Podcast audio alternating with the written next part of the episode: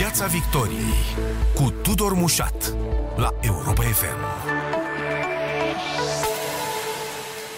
Bun găsit uh, tuturor pe frecvențele radio și pe Facebook, uh, ca de obicei, a fi sau a nu fi pelerinaj, pentru că, spun autoritățile, este ori pelerinaj, ori uh, agravarea pandemiei, sau, pe de altă parte, restricții și asta ne duce în zona de protecție, spun ele. Discutăm despre toate aceste tensiuni stârnite de anularea peregrinajelor în două ocazii importante ale lunii octombrie și ale anului în general. E vorba de ceremoniile de Sfânta Parascheva, respectiv Sfântul Dumitru, la Iași, respectiv la București.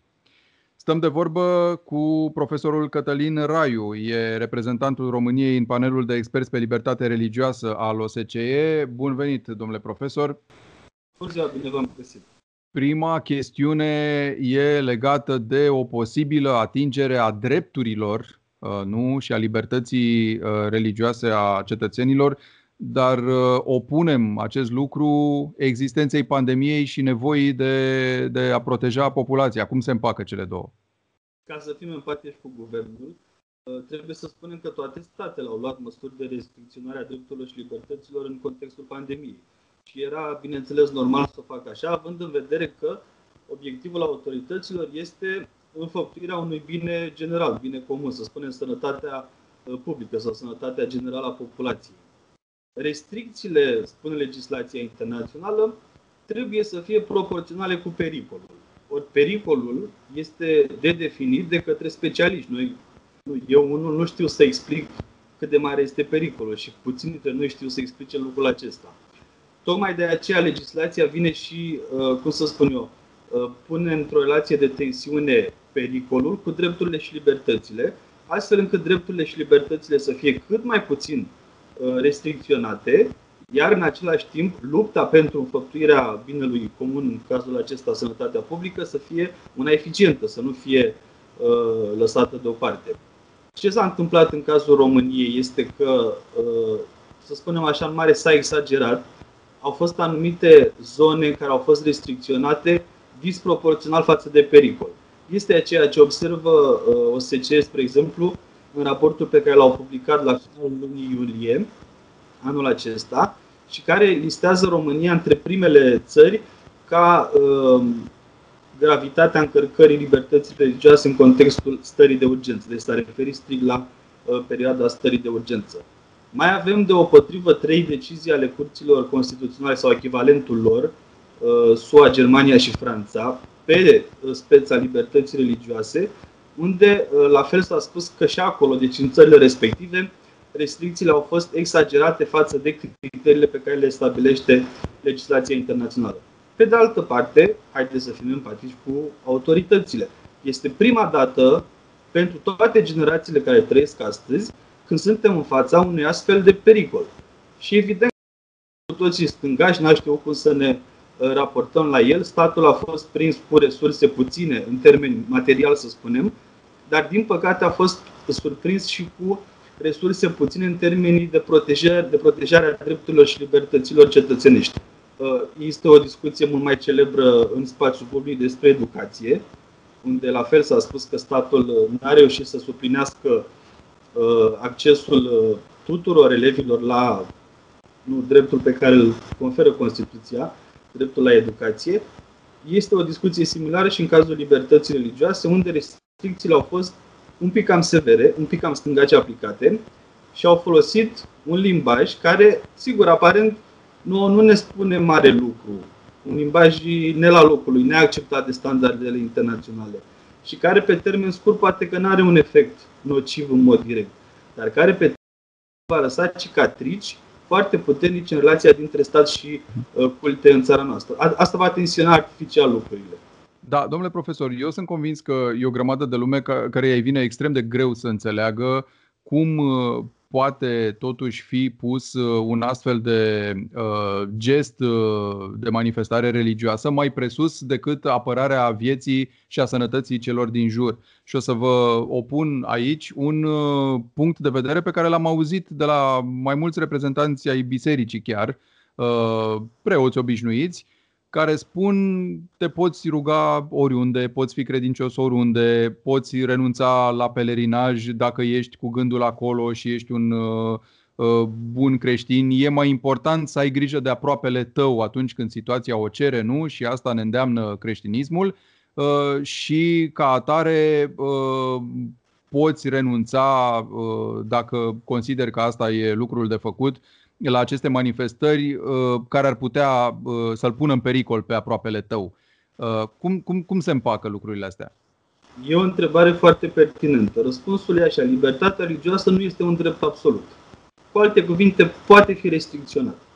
În egală măsură, libertatea religioasă folosește o grilă de definire a ceea ce înseamnă libertatea religioasă, care e destul de fixă nu, nu, ea nu e compusă din opiniile oamenilor despre ceea ce ar, despre credința altor oameni. Dacă dumneavoastră spuneți că Dumnezeu poate fi găsit oriunde, aveți dreptate și aveți dreptul să credeți lucrul ăsta. Dar la fel de egal în cetățenie cu dumneavoastră, este și o persoană care vrea să-L caute pe Dumnezeu la pelerinaj.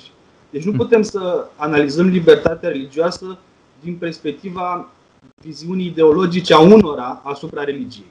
Trebuie să o analizăm din perspectiva unui schelet minimal democratic, pentru că este singurul limbaj consensual care se aplică și credincioșilor și necredincioșilor. Și Înțeleg. Și Pot să vă întreb ceva legat de asta? Uh, acest reper putea fi stabilit de uh, capii Bisericii Ortodoxe Române și atunci toată lumea era de acord cu această grilă? Niciodată.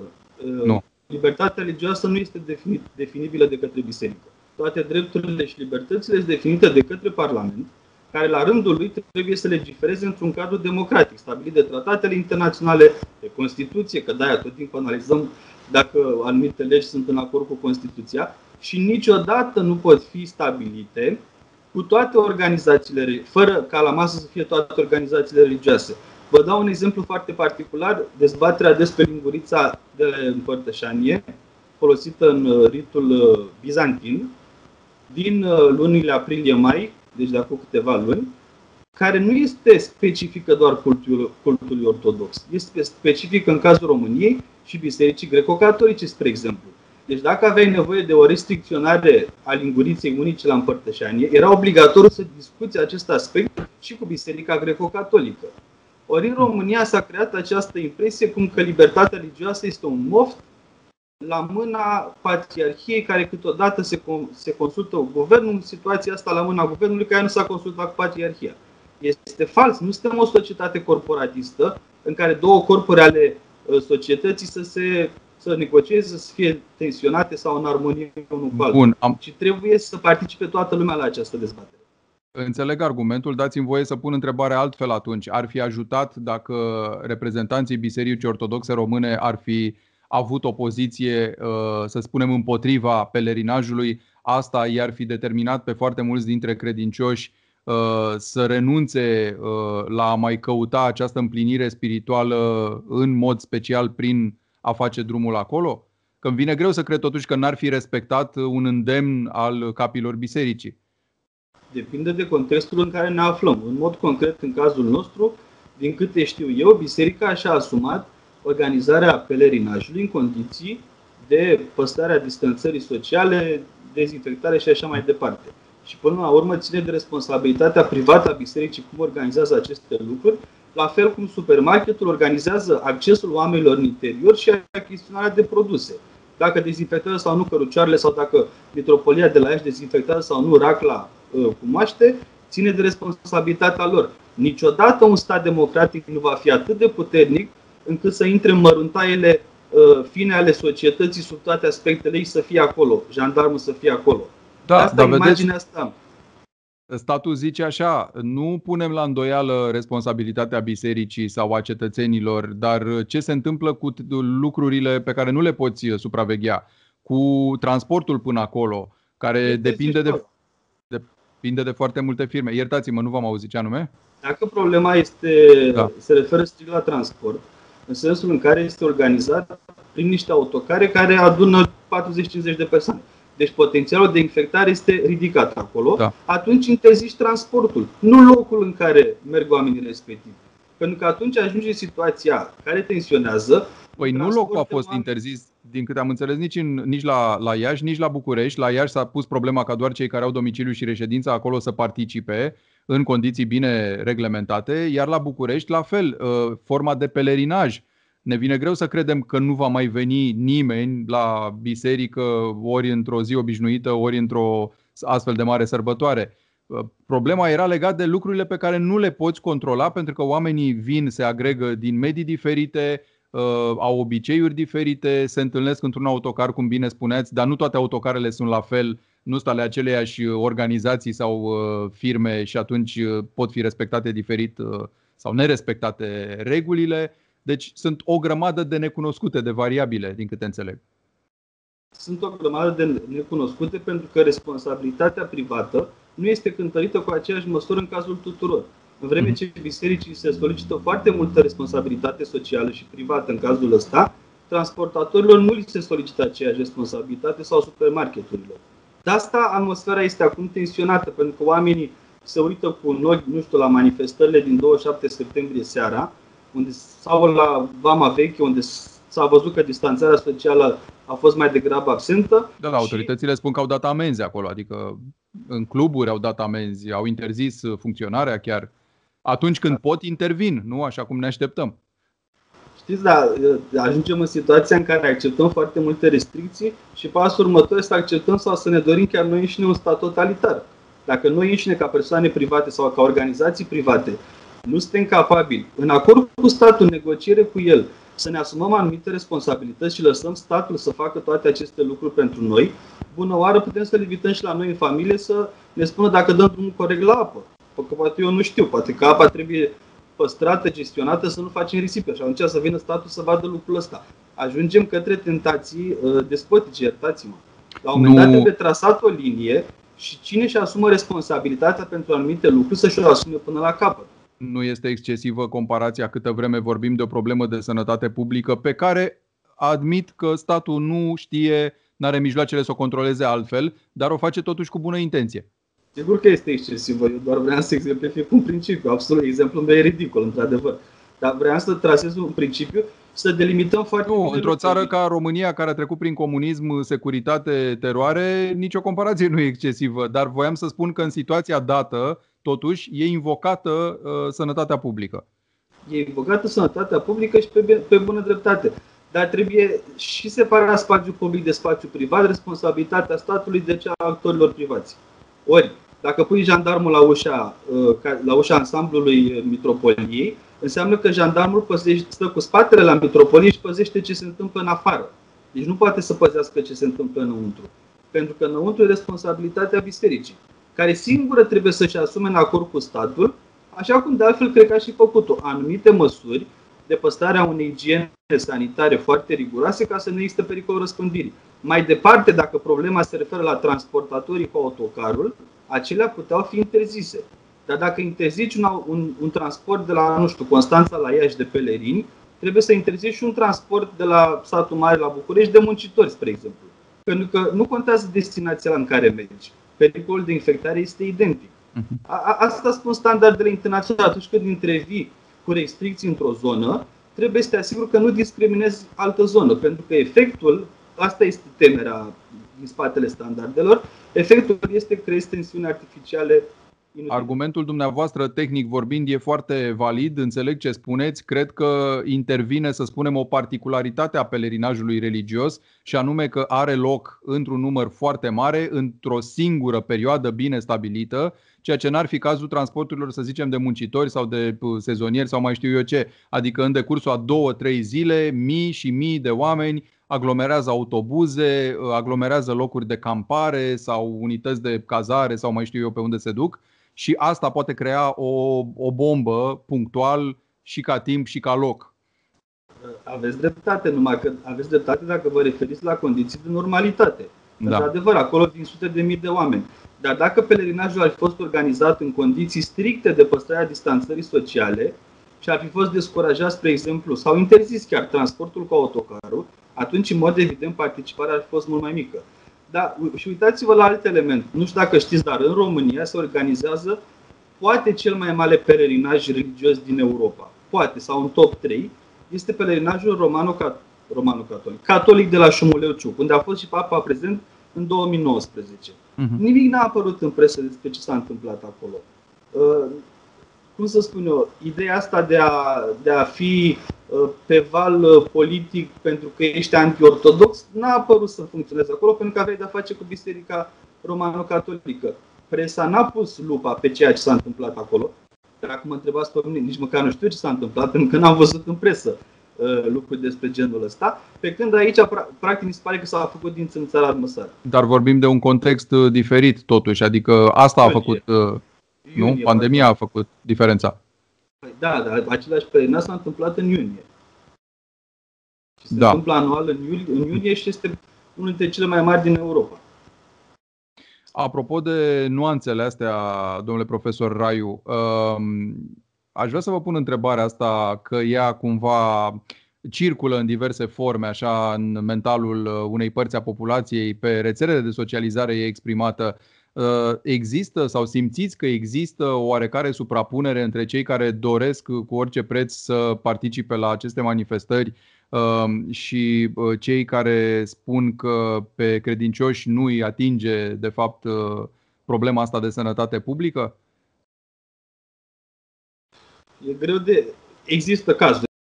Există cazuri de oameni care, și nu împărtășesc deloc opinia lor, care spun mă pot vindeca de COVID în cazul în care îl iau prin rugăciune. Nu împărtășesc opinia lor, mi se pare că nu are nicio dovadă științifică în spate și cu asta uh, nu mai discut subiectul ăsta. Acum, ca să aflăm câți dintre cei care merg la pelerinaj și împărtășesc această idee, mi-e greu să estimez. Mhm. Probabil că o, o parte din ei, uh, sigur, împărtășesc această idee, dar n-am cum să am cifre. Bun. E nevoie de o cercetare sociologică. De ce spune purtătorul de cuvânt al Patriarhiei, uh, folosind termeni foarte duri, termeni fără precedent, că această decizie, cel puțin referitoare la anularea pelerinajului de la București, e un excesiv superior dispreț față de realitatea socială imediată? Ori bănuiesc că realitatea socială imediată este și nevoia de a nu îmbolnăvi o populație ca cea a Bucureștiului Vă dați seama cum e greu să comentez uh, ceea ce a spus altă persoană fără să fie aflat ce a avut uh, în minte, dar în cazul ăsta bănuiesc că e vorba despre ideea aceasta a responsabilității pe care biserica și-a asumat-o. Uh, dacă ne întoarcem puțin în urmă în timpul perioadei stării de urgență, o să vedeți că biserica s-a repliat destul de ușor în online. Adică cei care, în bula mea de social media, aveam destul de multe slujbe religioase transmise în direct de la toate cultele, culte maghiare, române și așa mai departe și s-a, s-a refugiat în ceea ce se cheamă filantropia asta la firul ierbii, care nu apare niciodată la televizor, adică la nivel de comunitate super locală, la nivel de stradă. Nu, atunci, în, în gândirea interioară a bisericii, biserica se consideră responsabilă față de această uh, neplăcere socială, ca să nu o numesc altfel, creată de pandemie. Și atunci, într-o oarecare măsură, îndreptățită să solicite mai departe responsabilitate în organizarea diferitelor evenimente, cazul ăsta pelerinajului, sau în uh, organizarea liturgiei în fiecare duminică, pentru că nu, nu are motive să nu o facă. Uh, asta cred că ar fi, cred, asta cred că ar fi intenția din spatele mesajului domnului Bănescu. Aș vrea să vă mai întreb uh, dacă termenul aroganță e folosit, să spunem, în, în, de patriarhie în relația cu, cu statul în mod justificat, după părerea dumneavoastră, pentru că noi am văzut, cred, suficiente gesturi uh, de înțelegere și îmbrățișare a bisericii din partea statului. E prea ce, mult? Ce s-a întâmplat uh, în uh, Marea Britanie, spre exemplu, este că deciziile acestea de restricționare a vieții religioase, care, repet, sunt foarte sunt, sunt în regulă, poți să închizi total biserica, nu e nicio problemă, dar trebuie să faci în anumite condiții s-au luat în urma unor consultări tripartit, ca să spun așa, reprezentanții guvernului, ai tuturor cultelor și a treia parte formată din experți, universitari, etc., chiar ong În România însă, în prima parte a pandemiei a fost la masă prezentă cu precădere patriarhia și guvernul, iar în cazul restricționărilor pelerinajelor, doar guvernul. Probabil că de aici vine această idee de aroganță, pentru că, până la urmă, nu spiritul democratic ce spune? Atunci când guvernul ia o decizie sau când Parlamentul se gândește să legifereze, da. trebuie să o facă, să o pună în dezbatere publică, să se consulte măcar cu actorii implicați direct, dacă nu ideal ar fi la vedere, ca consultările să fie la vedere, pentru ca oricine să poată să vină cu o poziție la care ceilalți de la masă nu s-au gândit până atunci. Deci, probabil, cuvântul aroganță asta arată, lipsa dialogului instituționalizat. Nu vorbesc de SMS-uri trimise în toi de noapte, da. cum se întâmplă în România. Vorbesc de dialog instituționalizat. Profesorul Cătălin Raiu, expert în libertate religioasă la OSCE, vă mulțumesc foarte mult. Mare plăcere. Piața Victoriei cu Tudor Mușat la Europa FM. Dublă perspectivă asupra subiectului tensiunilor legate de pelerinaje luna aceasta. Ne însoțește în Piața Victoriei acum Vlad Stoicescu, jurnalist de la Zero.ro. Bun venit! Bună ziua! Termenii în care a condamnat Biserica Ortodoxă interdicțiile astea au fost cât se poate de virulenți, Vlad Stoicescu, poate mai virulenți ca de obicei, un excesiv superior dispreț față de realitate socială imediată, aroganță, autarhism decizional, sunt cuvintele purtătorului de cuvânt al Patriarhiei. De ce suspectați că e atâta indignare în rândul oamenilor bisericii? Sincer, mi-e greu să dau un uh, răspuns uh, extrem de concret la chestiunea asta.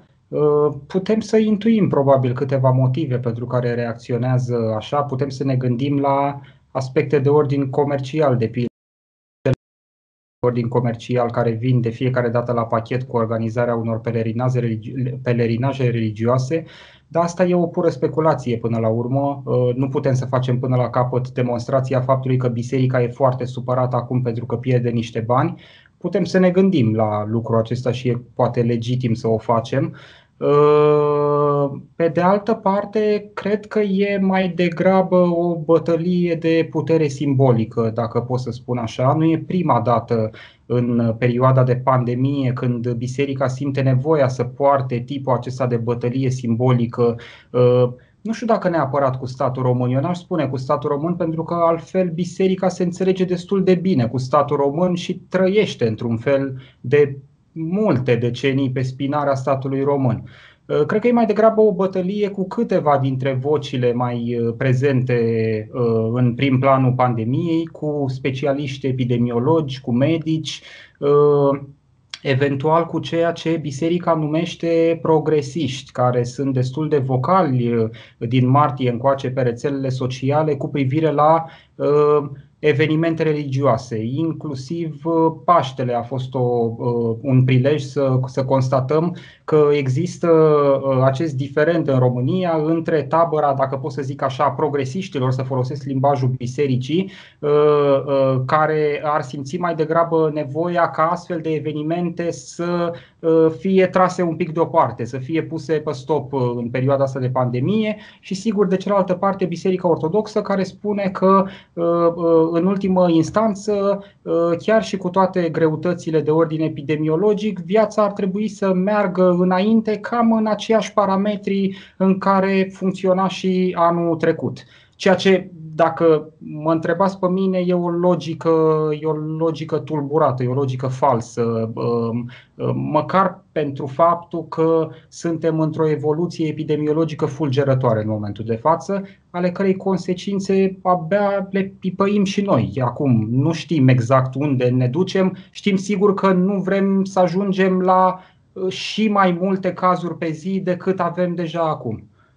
Uh, biserica a adus în discuție uh, cumva subiectul ăsta al discernământului, atât al uh, bisericii organizatoare atunci când vine vorba de ceremonia religioasă, cât și a credinciosului pe persoană fizică. Și spunea că nu trebuie suspectați niciunii nici alții de această lipsă de discernământ, că oamenii nu se duc acolo ca să se îmbolnăvească sau ca să ignore uh, regulile, cumva uh, trimiteau în altă direcție, numai că trebuie spus, autoritățile n-au pretins că oamenii uh, fac deliberat sau uh, ignoră deliberat regulile. Autoritățile au spus că este foarte greu de controlat, în cazul pelerinajelor în mod special, tot acest parcurs al omului care se îmbarcă într-un autocar plin de persoane, uh, nu știi în ce condiții călătorește, că nu prea poate nimeni să supravegheze lucrurile astea, uh, campează, nu se adună cu alți credincioși în vederea participării la ceremonial și așa mai departe. Iar toate lucrurile astea sunt extrem de greu de controlat.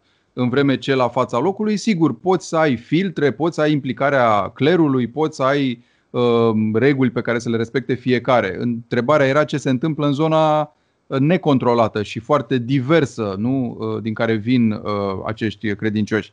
Da. E cumva aici, detectezi o manipulare a bisericii în direcția asta, pentru că ea spune mereu nu participarea la slujbă te îmbolnăvește, nu atinsul raclei cu moaște te îmbolnăvește. Da, a fost vorba despre asta de fapt? Nu, n-a fost vorba despre asta, evident. Mie, da, mi se pare clar că e un exercițiu de manipulare al Bisericii Ortodoxe Române prin vocea purtătorului său de cuvânt, domnul Vasile Bănescu, Uh, și prin vocea altor uh, figuri de prim rang, chiar un membru al Sfântului Sinod zilele trecute, episcopul Hușilor, uh, preasfințitul Ignatie, a postat pe site-ul Episcopiei Hușilor, deci în regim cât se poate de oficial, un soi de comunicat de presă în care atacă decizia statului de a împiedica credincioșii din afara Iașului să călătorească special la Iași pentru a participa la pelerinajul de Sfânta Parascheva. Uh, și eu am remarcat uh, nuanța aceasta că oamenii bisericii, uh, vorbind în marginea acestui subiect, se referă în ultimă instanță strict la finalitatea demersului. Prezintă imaginea aceasta tragică a credinciosului care stă singur înaintea raclei și eventual este hulit de progresiștii de care vorbeam mai devreme, de necredincioși.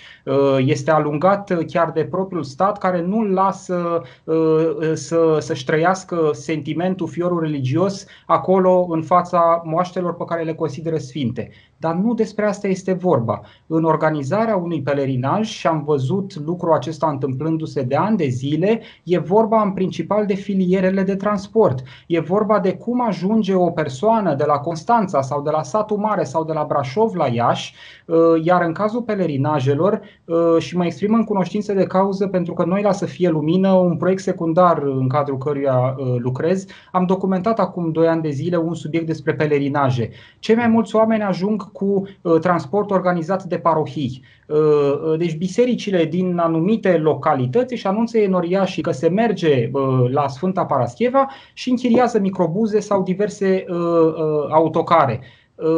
Toate în cazul unui pelerinaj urmează să se îndrepte în același loc, să se strângă în același punct și să verse oamenii la aceeași coadă până ca uh, credinciosul să ajungă singur în fața raclei uh, uh, și să se roage acolo pentru sănătate, pentru orice vrea el, toată filiera asta de transport este pur și simplu de necontrolat în sens epidemiologic. Sigur că noi putem să ne lăudăm în comunicate de presă sau în ieșiri la televizor că vom organiza totul pe și că totul va fi în, în regulă. Uh, uh, nu putem cu adevărat să controlăm ce se întâmplă pe un microbuz care pleacă din fața unei parohii, din voluntar să zicem că tot au organizat an la rând uh, transport de pelerini la Sfânta da. Parascheva până la Iași. Sunt sute de kilometri. Oamenii, după cum am văzut și în ultimele săptămâni și luni în România, nu sunt neapărat înclinați uh, să tolereze ore în șir masca pe față.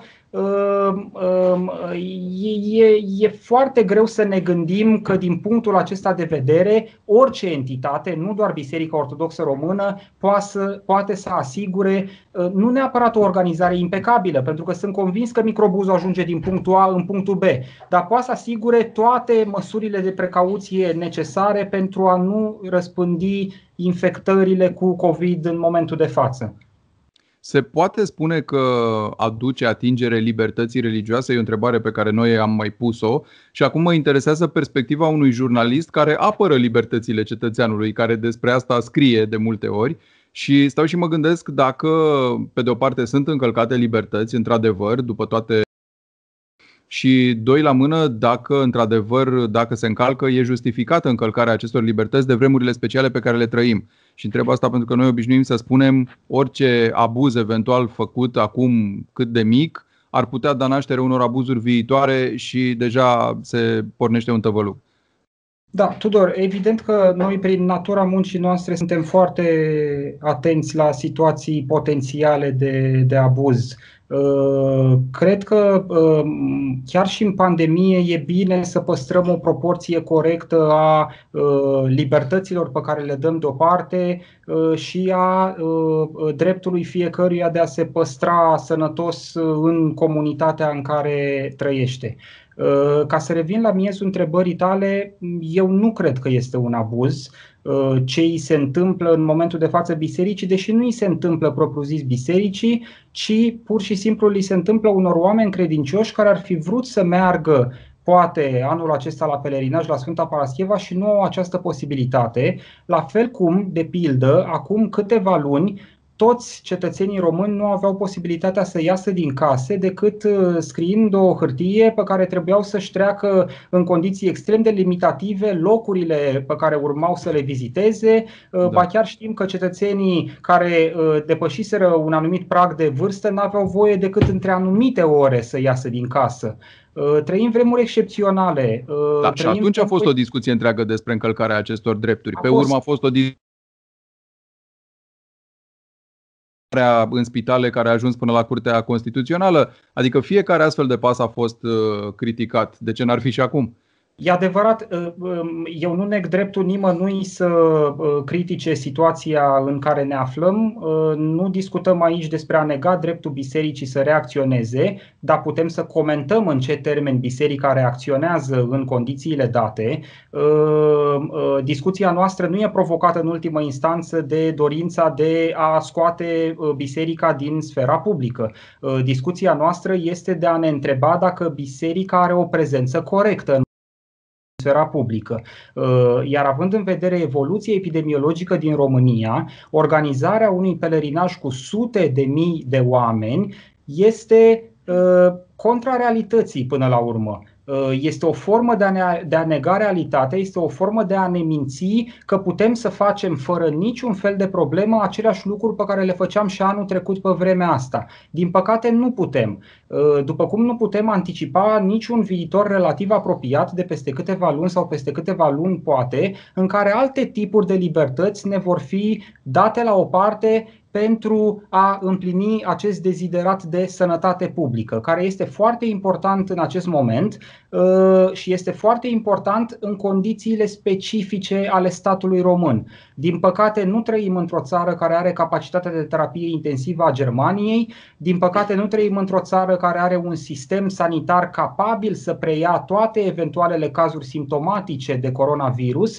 Și atunci uh, cumva trebuie să ne protejăm noi între noi comunitățile pentru a nu ajunge în situația de a avea nevoie de ajutorul acestui stat. uh, uh, să marșezi pe un discurs foarte tare în atare condiții, precum face biserica, că spațiile religioase nu reprezintă medii de infectare, înseamnă într-un fel, din punctul meu de vedere, să-i minți pe acei credincioși că nu se supun niciunui risc, deși, în mod real, ei de fapt se supun unui risc mergând la Iași în momentul de față. Vlad Stoicescu, jurnalist la de la zero.ro în finalul acestei ediții a emisiunii Piața Victoriei. Mulțumesc foarte mult. Pe curând. Piața Victoriei cu Tudor Mușat la Europa FM.